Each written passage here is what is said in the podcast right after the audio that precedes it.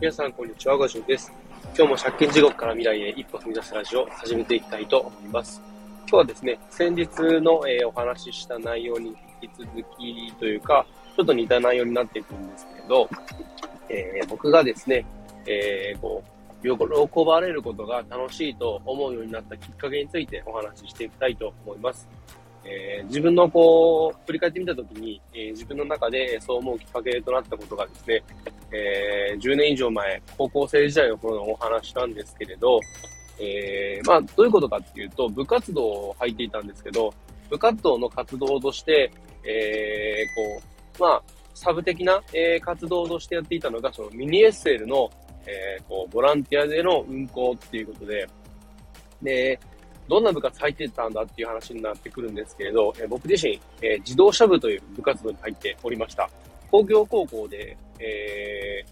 何かこう変わったことをやりたいなっていうふうに思ってたところで、え、友達から誘われてですね、え、そういう自動車部という変わった部活動に入ったんですけど、あくまで、え、メインは、え、自動車、要は、え、エンジンを使って、え、何か走らせるっていうことで、えー、まあ、やっていたことがですね、エコランのこう大会っていうものがありまして、えー、原付きのエンジンを使ってですね、え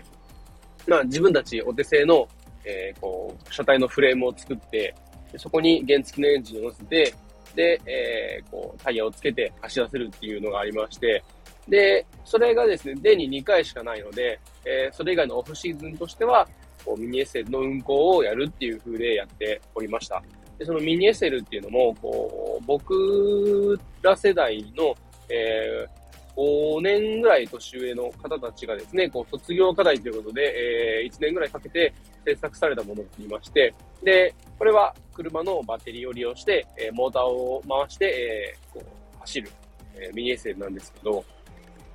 ちゃんと人が乗れる大きさでですね、先頭の車両は飾りなんですけど、こう、二つ目にこう、駆動するこう、装置とかたくさん乗ってるのがあって、で、3両目に、まあ、こう、操縦するというか、運転手が座って、まあ、ちょっとした操作をするっていうのがありまして、で、その後ろに客車があって、えー、そこに、まあ、小さいお子さんとか、えー、お子さんの、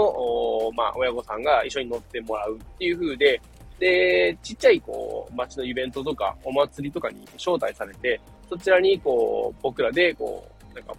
機材とかいろいろ準備をして、えー、まあ、運行させるっていう風でやってました。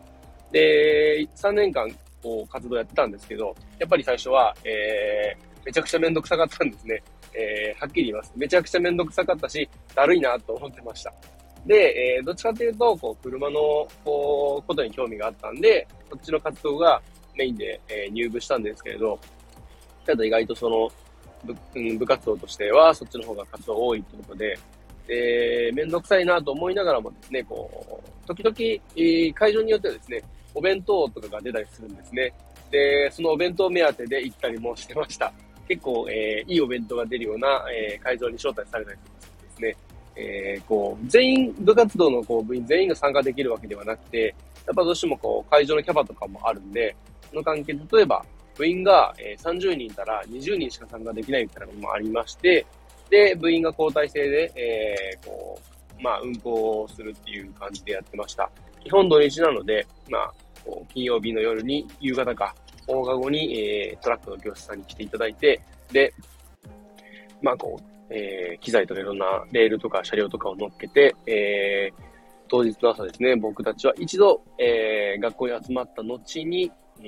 ー、会場まで、えー、基本的には自転車で、えー、駆けつけるっていう風で、えー、その、なんかこう、めちゃくちゃかっ飛ばすんですね、先輩方が。で、マウンテンバイクの先輩たちばかりで、ママチャイの僕は必死こいでこいったんですけれど、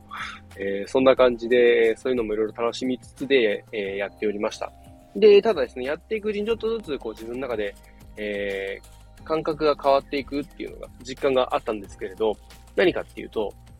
なんかこう、運行する途中でどうしてもなんか、子供さんって、こう、どうしてもいろんな、こう、常識的なこととか分かんなかったりとかする、こう、なんか、大人だったら、これをやったら絶対危ないでしょって思うようなことでも、えー、子供さんだったりすると、それが分かってないがゆえに、どうしても危険な行動に出てしまい、怪我につながってしまうってこともあるんで、こう、なるべく、こう、僕らがですね、安全装置的なものを作って、で、えー、怪我のないようにしてあげなきゃいけないっていうのもあって、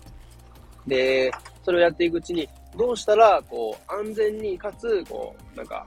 利用者の方々に喜んでもらえるか、楽しんでもらえるかっていうのを、まあ、考えるようになりまして、で、そこからあれこれ、こう、みんなで模索しつつ、車両を改良したりとか、こう、いろいろ、なんか、考えたりとか、いうのをやっていました。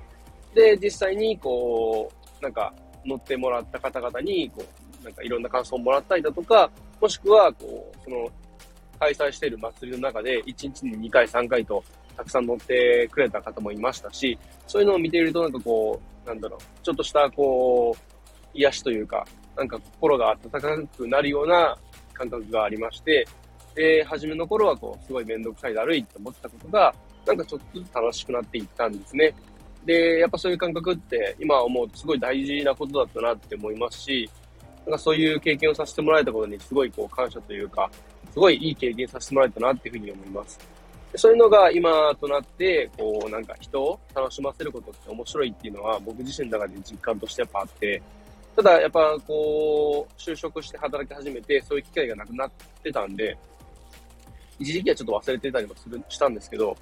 なんかこう、久々にいろいろ活動していく中で、えー、そういうのを思い出してきて、やっぱりこう、人を楽しませたりとか、面白い気持ちにさせるっていうのは、やっぱ、僕自身もなんかこう楽しいというか、なんかいいことあるなっていうふうに思い出したんですね。なんで、え、これからもまた、えー、こういかにこう人を楽しませられるかとか、ワクワクさせられるかっていうのを、自分のできる範囲内で、えー、あれこれ考えて、試して、いろいろやっていきたいと思います。結構、こう、なんだろう、そういうみんなで、えー、面白いことを考えるっていうのは、こ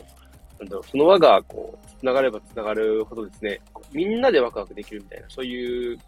体験を共有できるっていう楽しみもあるんで、えー、そういう輪がですね、どんどん広がっていったら、えー、もっとみんなで楽しめるんじゃないかなというふうにも思います。そんな感じでですね、えー、今日は、え、楽しむ、えー、楽しんでもらうとか喜んでもらうことが、え、こう、自分の中で楽しいと思うようになったきっかけについてお話しさせていただきました。え、今日はこんな感じで終わりたいと思います。最後までお聴きいただきありがとうございました。では今日はこの辺で。バイバイ。